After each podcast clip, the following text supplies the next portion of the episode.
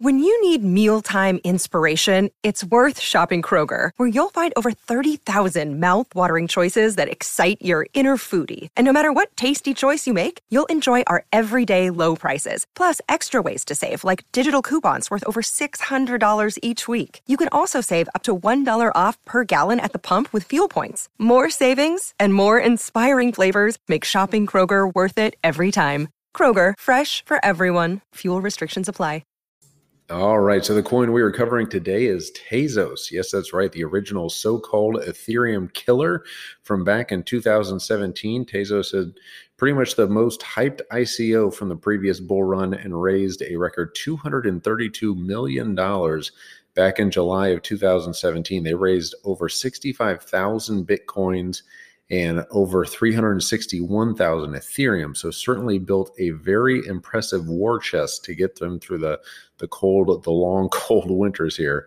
Um, and they've had a bit of a, a resurgence as of late, uh, inking a big partnership last week with Ubisoft, the massive French gaming company behind Assassin's Creed and many more. Uh, Ubisoft announced they have become a corporate baker. Uh, that's baker as in cookies and stuff, not bank banker as in like J.P. Morgan. Uh, baking on Tezos is essentially minting new blocks on their proof of stake blockchain. Uh, so Ubisoft will be working with Tezos developer Nomadic Labs, which is also indirectly involved in French central bank digital currency trials, as well as a uh, developing a new euro stablecoin. So more potential super bullish news for Tezos if Banque de France uh, ends up choosing Tezos as their protocol of choice.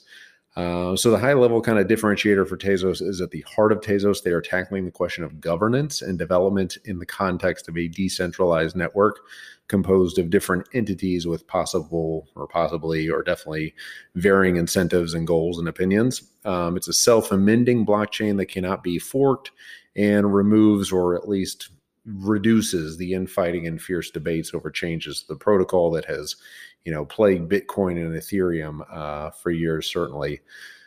So with Tezos, the network-wide changes are decided at the protocol level by stakeholders, which is kind of funny because Tezos got started off after the after their ICO by getting into just a massive public feud with each other over how and who would control the the funds brought on by their ICO.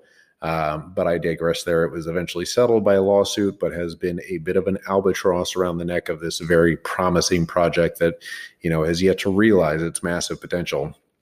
But in my opinion, obviously not financial advice. I'm not a financial advisor.